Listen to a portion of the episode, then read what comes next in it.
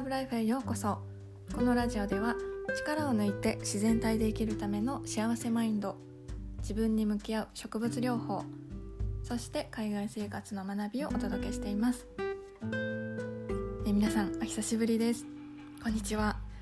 今日はどんな気分でお過ごしでしょうか？え私はラジオの更新そっちのけであの4年ぶりの春を短い短い春を目いっぱい楽しんでおりました。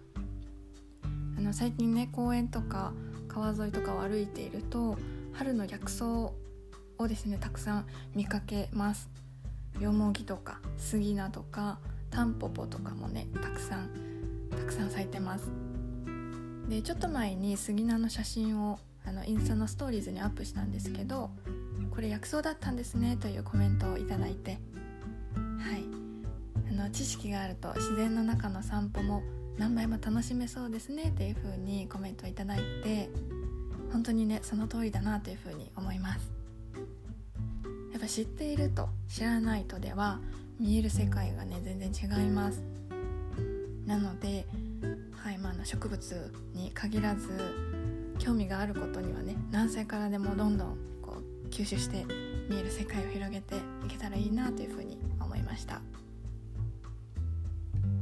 はい。というわけで今日のラジオは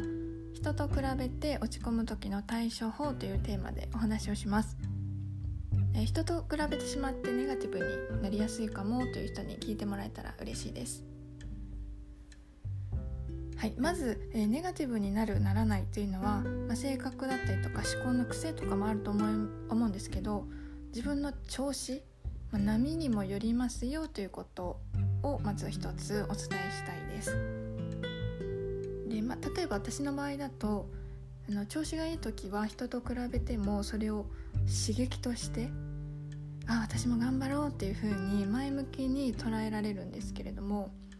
そうじゃない時逆に調子があんまり良くない時はあの人と比べるとあ私も頑張らないとっていう風に思ってしまうんですね。うんあんまりこう波にね乗れてない時とか特に人と比べた時に私は努力が足りないって思ってしまうからもっと頑張らないとというふうに、うん、思ってしまう傾向があります。で特に疲れてたりとか心配事が多い時にそのように思ってしまうのでまた余計に疲れるそういうこう悪循環に陥りやすいなっていうふうに最近ちょっと気づきました。ので、まあ、ネガティブになるならないというのは自分のこの波調子の波によっても変わりますよということをまず一つ、はい、お伝えしたいです。でまあ、人はですねネガティブ50%とポジティブ50%の真ん中でバランスをとっているというわけではなくって少しポジティブ寄りで幸福度のバランスが保たれているそうですなので、まあ、つまり人間は基本的にはポジティブな生き物だと考えていいと思います。なんか調子良くないな波に乗れてないなというふうに感じたらゆっくり体を休めて心の栄養補給をすることでネガティブとポジティブなバランスをとるように心がけるといいんじゃないかなと思います。はい。そして2つ目は無理に人と比べないぞと、はい、思わないこと。そんな風に思わないことです。調子が良くない時はこうもう気づいたら落ち込んでるっていう状態だと思います。なので人と比べて落ち込まないようにしようと思うことによって余計に疲れてしまう、うん、逆効果の可能性もあります。なのであのそういう時はですねちょっと視点を変えて比べたからこそ分かったこと大事だ大事だなというふうに思います。例えばそうですね友達の A 子さんがいたとして A 子さんは仕事では着々と、ね、キャリアを積んでいてすごいな私はダメだなというふうに思ったとします。でこのままで終わると A 子さんはすごくって自分はダメで終わっちゃうんですけどうんそこから A 子さんと比べたからこそ分かることを探す。